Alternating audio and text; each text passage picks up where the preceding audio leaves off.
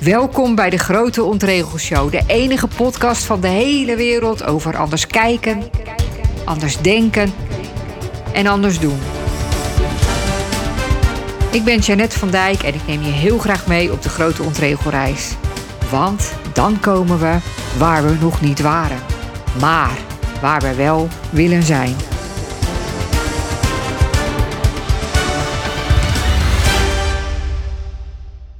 Leuke, lieve, enthousiaste, sceptische, nieuwe, nieuwsgierige of misschien wel een beetje chagrijnige luisteraar. Leuk dat je er weer bent bij de derde aflevering alweer van de Grote Ontregelshow.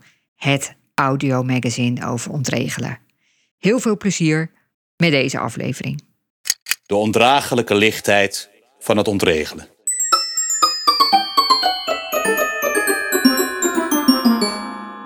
Onze maaltijden duurden eindeloos lang, voor mijn gevoel.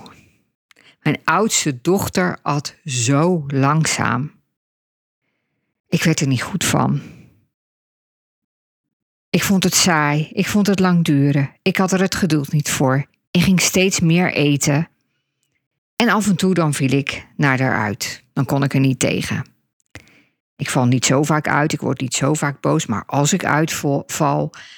Dan zit er meestal niet zo heel veel nuance bij. Dus ik schreeuwde waarschijnlijk iets van... En we zitten al een uur aan tafel en je hebt nog maar je halve eten opgegeten. Of zoiets. Toen zei mijn jongste dochter...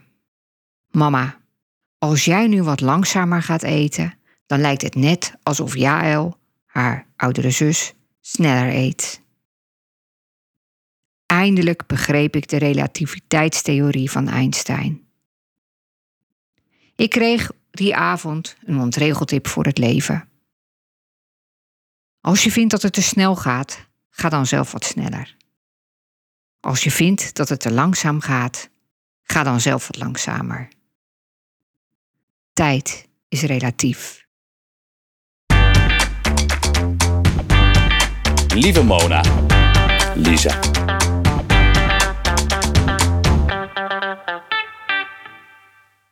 Lieve Mona Lisa, ik heb een vraag.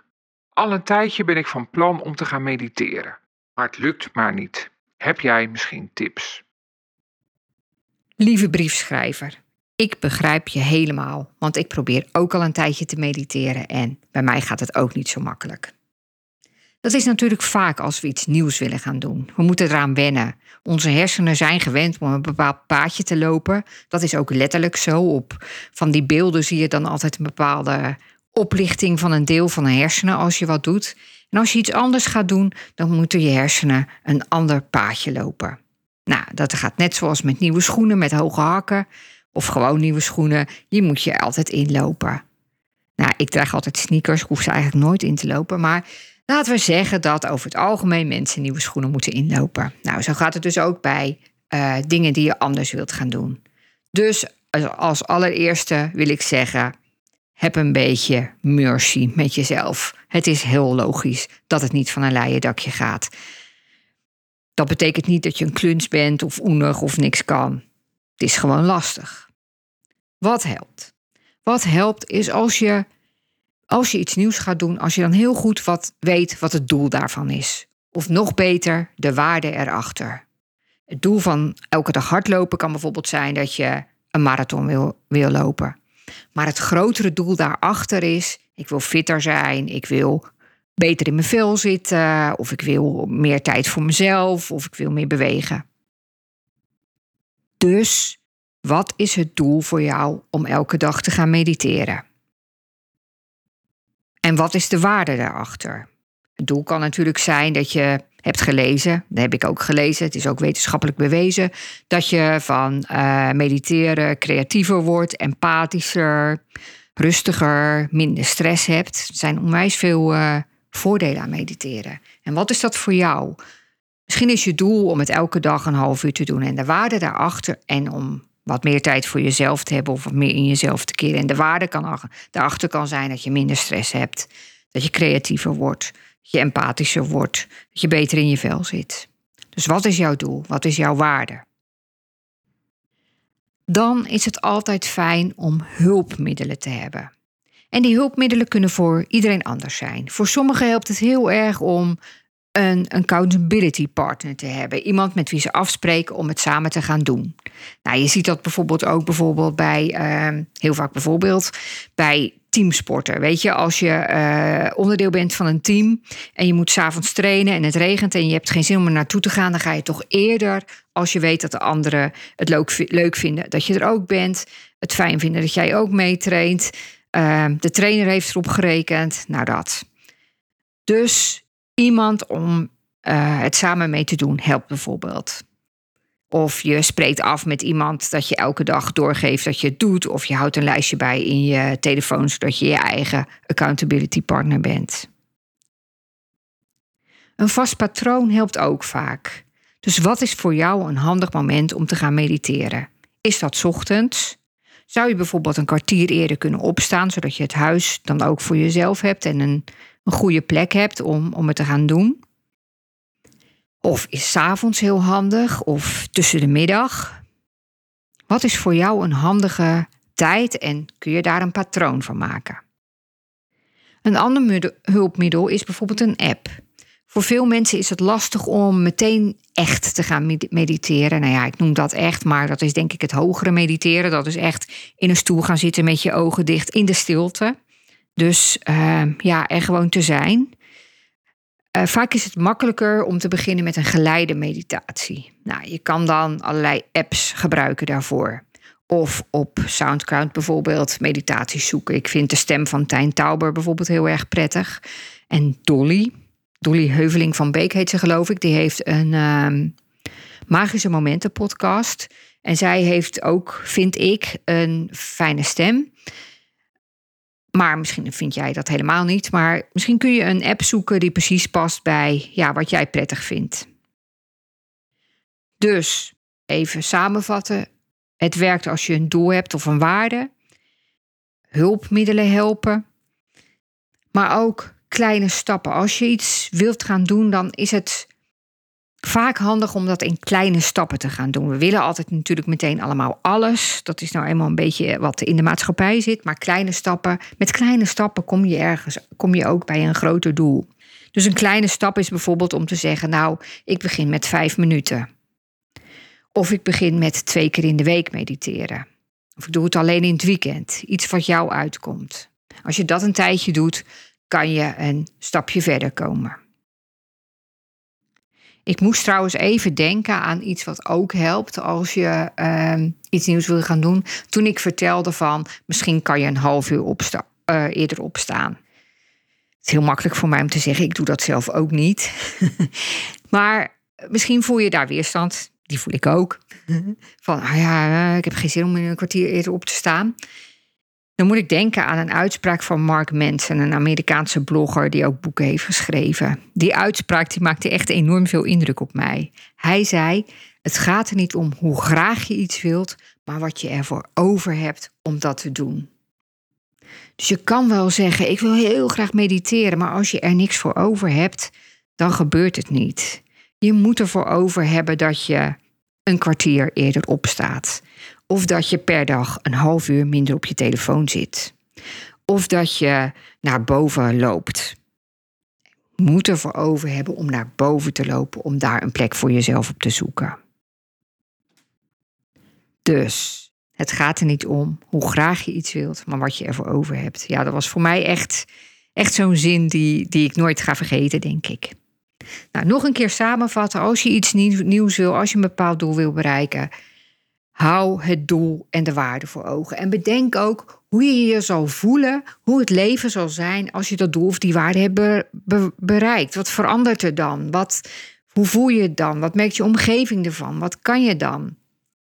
Hulpmiddelen, een accountability partner, apps, een lekkere plek, meditatiekussen. En kleine stapjes. Wat kan je, waar zou je nu mee kunnen beginnen? Dat helpt allemaal.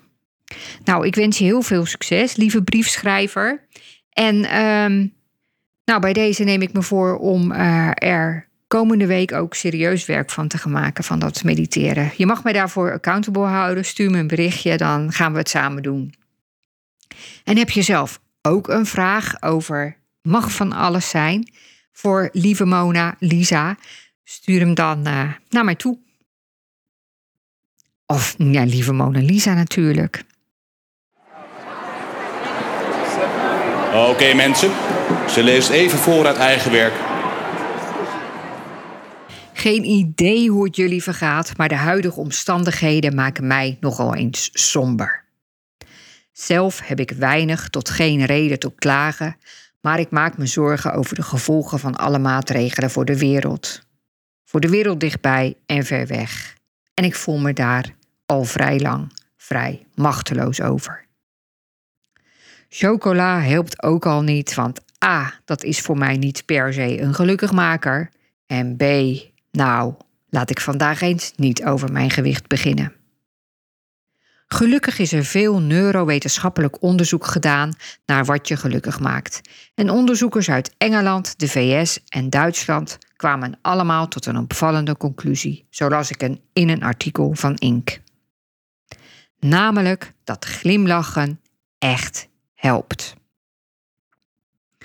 Als je een lach op je gezicht brengt, dan gaat je brein onmiddellijk hormonen produceren waardoor jij je beter voelt. Uit MRI-scans blijkt zelfs dat lachen dezelfde uitwerking heeft als het eten van 2000 chocoladerepen of een gift van $25.000. Andere onderzoeken wijzen uit dat mensen die vaker lachen gelukkiger zijn, gelukkige relaties hebben en zelfs langer leven.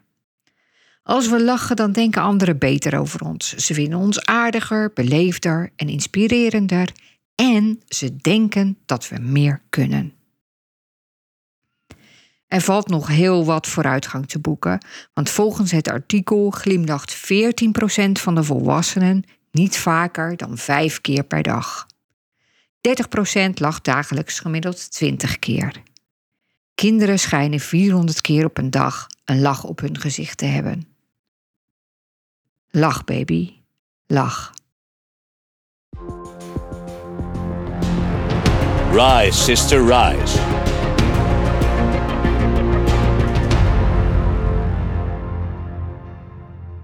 Een tijdje geleden zag ik op Instagram een filmpje van Arianna Huffington.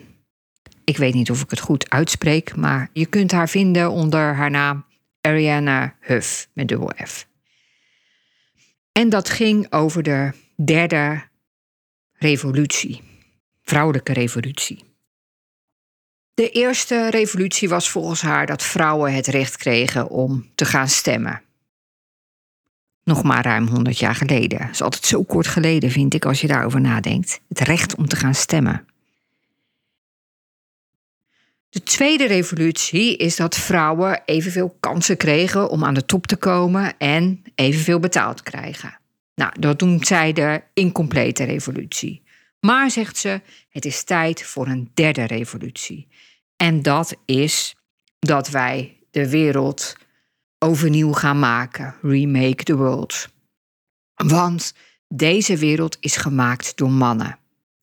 En als het dan bijvoorbeeld om werk gaat, dan is het dus normaal in deze wereld om heel hard te werken, heel lang te werken. Te werken tot je een burn-out krijgt. En dat is niet normaal en niet gezond, zegt zij. Dat moeten we veranderen. Ik moest daar een beetje aan denken toen ik dacht over mijn eigen pad naar van op richting het ondernemerschap. Nou, je weet misschien, of misschien weet je het ook niet, dan vertel ik het nog een keer, dat ik heel lang journalist ben geweest, op een dag mijn baan heb opgezegd en toen ben gaan zoeken wat ik eigenlijk wilde. Ik wist dat ik iets anders wilde. Ik dacht, er zit nog iets anders in me. Ik wist niet precies wat en ik wilde ook iets meer doen om de wereld een beetje mooier te maken. En het was een lang en hobbelig en bochtig pad. Ik wist niet zo goed wat ik moest gaan doen. En ik ben vooral veel teksten gaan schrijven, want ja, dat kon ik na 30 jaar journalistiek. En ik ben toen coachopleidingen gaan doen en coach geworden. En toen begon eigenlijk dat nieuwe pad opnieuw. Want ja, hoe moest ik dat doen? Hoe moest ik daarmee geld verdienen? Hoe kwam ik aan klanten? Nou, ik dacht ik moet ondernemer worden. Ik ben nu wel coach, maar van het ondernemerschap heb ik weinig kaas gegeten. Dus ik ging allerlei, ook daar weer opleidingen voor volgen. En ik ging bij coaches in de leer of trajecten volgen om het te leren, om te weten wat ik moest doen. En eigenlijk kwam ik tot de conclusie dat niks echt goed werkte. Nou, ik verweet dat mezelf, want ik dacht, ja, doe ik mijn best niet genoeg? Ben ik niet ambitieus genoeg? Wil ik het misschien helemaal niet graag? Allemaal van die twijfels. Tot ik op een gegeven moment besefte dat ik dingen ging doen omdat ze tegen me gezegd werden die eigenlijk niet bij mij pasten. En ook dat is een lange weg geweest. En het ene werkte wel en het andere werkte niet. Maar sinds kort heb ik iets nieuws ontwikkeld. Een eigen methode eigenlijk, on-the-spot coaching. En die is anders dan de methode van coaching die ik heb geleerd. En die door velen ook wordt beschouwd als de beste manier van coachen. Namelijk dat je een klant eens in de 2 of 3 weken ziet. En dat hij in de tussentijd zelf aan de slag gaat met datgene waar hij van af wil. Of juist wat hij beter wil kunnen. Of allebei. En dat werkt goed. Ik heb daar ook goede ervaringen mee. Maar ik merkte ook dat het ook heel effectief en nuttig en leuk is en waardevol als je een coach bij wijze van spreken in je achterzak hebt. Als je een coach kan raadplegen op het moment dat je dat nodig hebt. Dat hebben ook klanten tegen mij gezegd. Van ja, ik wou soms dat je er even was. Maar dan was ik er niet, want ik was er pas weer na 2 weken, zoals dat hoorde. Het is heel handig en heel nuttig en heel leerzaam en heel waardevol als je iemand kan raadplegen op het moment dat je met een vraag zit of met een dilemma. Als je twijfels hebt of je onzeker voelt. Want dan kun je precies op dat moment ook gecoacht worden in het moment zelf. Dat helpt, maar je leert er ook heel veel van. En het geldt in het ondernemerschap, maar het geldt ook als je in een gewone baan zit. Of als je teamleider bent. Let eens op of je het doet omdat de wereld nu eenmaal zo in elkaar zit, omdat hij al 1000 jaar door mannelijke energie gedragen wordt, omdat mannen deze wereld hebben gemaakt. Of is er ook ruimte voor het vrouwelijke, voor de vrouwelijke kant, voor de vrouwelijke energie, voor meer harmonie, meer overleg, meer samenwerken, meer creativiteit, meer je hart volgen, meer flow. En die nieuwe revolutie, die derde revolutie, die kan volgens mij alleen ontstaan als we ons durven uitspreken, als we stappen durven zetten, als we het durven doen. En ik wil er altijd bij zeggen, als het gaat over mannelijke en vrouwelijke energie, dat mannelijke energie niet alleen bij mannen hoort, maar ook dat vrouwen het ook hebben. En dat vrouwelijke energie niet alleen bij vrouwen hoort, dat mannen het ook hebben. En dat het natuurlijk altijd gaat om de balans. Om de balans tussen vrouwelijke en mannelijke energie. Alleen die balans die is heel erg in alles doorgeslagen naar de mannelijke kant. En die mannelijke kant die heeft ook hele goede dingen van in actie komen, doorzetten, volhouden. Maar goed, als we wat meer evenwicht willen, dan moeten we ook vooral volgens mij kijken naar hoe het ook anders kan. Best ontregelend, maar heel waardevol. Ja, dat is alles hè, met ontregelen. Ik ben er fan van. Irritatiemomentje.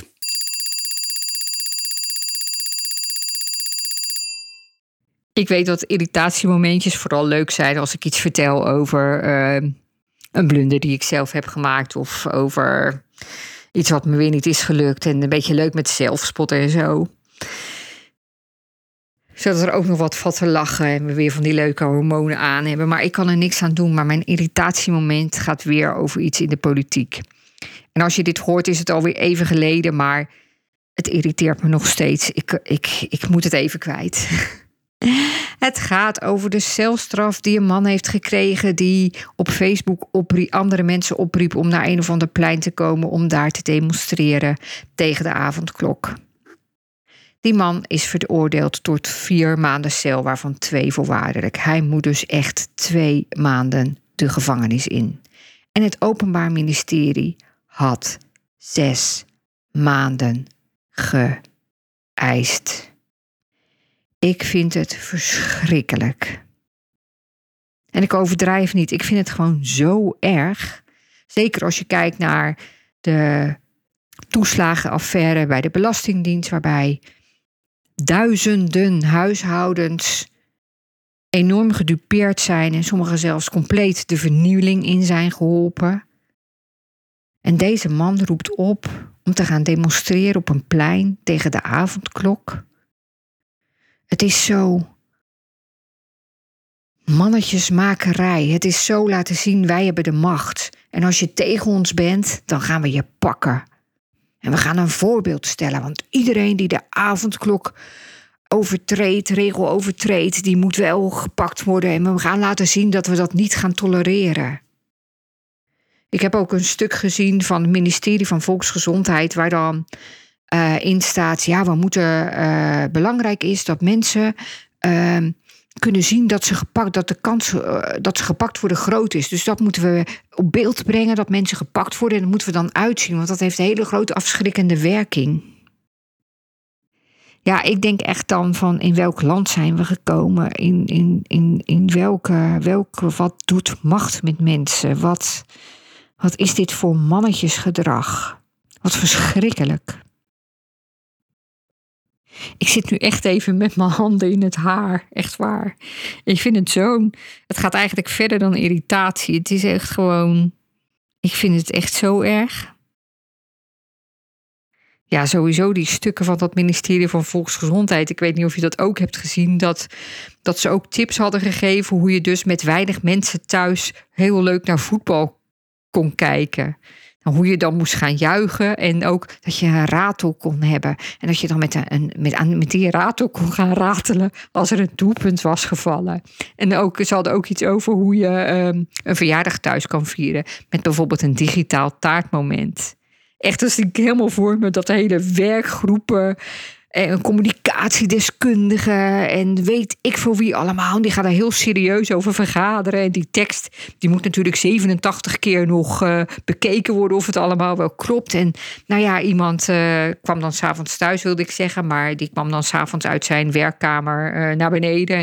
En die zegt dan tegen haar man of tegen zijn vrouw van, nou, we hebben nu toch een heel mooi stuk gemaakt over hoe je ook in de lockdown heel leuk je verjaardag kan vieren. Met een digitaal taartmoment. En dan ratelen met die ratel als er een doelpunt valt.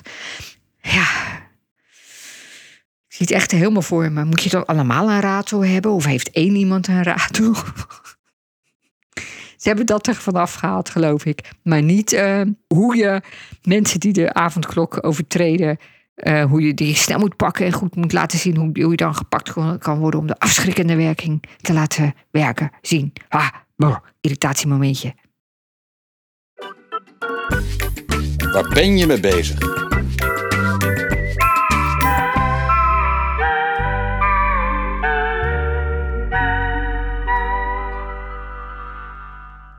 Nou, met on-the-spot coaching. Laat het me weten als je daar een keer over wil praten. Ik heb vorige week een hele leuke masterclass gegeven over Human Design. Het was echt met een hele leuke groep en het was heel waardevol. Wat ik er ook waardevol van aan vond was, als je 1-op-1 sessie doet over Human Design, dan leert iemand vooral zichzelf beter kennen. Maar in een groep merk je ook hoe je door Human Design anderen zoveel beter snapt. Want je ziet zo waar iedereen verschillend in is. Vond ik heel mooi. Dus dat gaf me ook wel... het was de eerste keer dat ik dat deed. Dus het kan dus ook in een groep.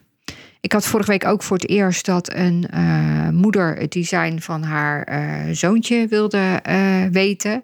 Wat ook heel waardevol is. Want ja, hoe mooi is het als je je kind kan opvoeden terwijl je weet hoe het eigenlijk in elkaar zit en waarin het ook anders is dan andere kinderen. Want we voeden onze kinderen allemaal hetzelfde op, maar we zijn niet allemaal hetzelfde. Dus we hebben niet allemaal hetzelfde nodig. Supermooi.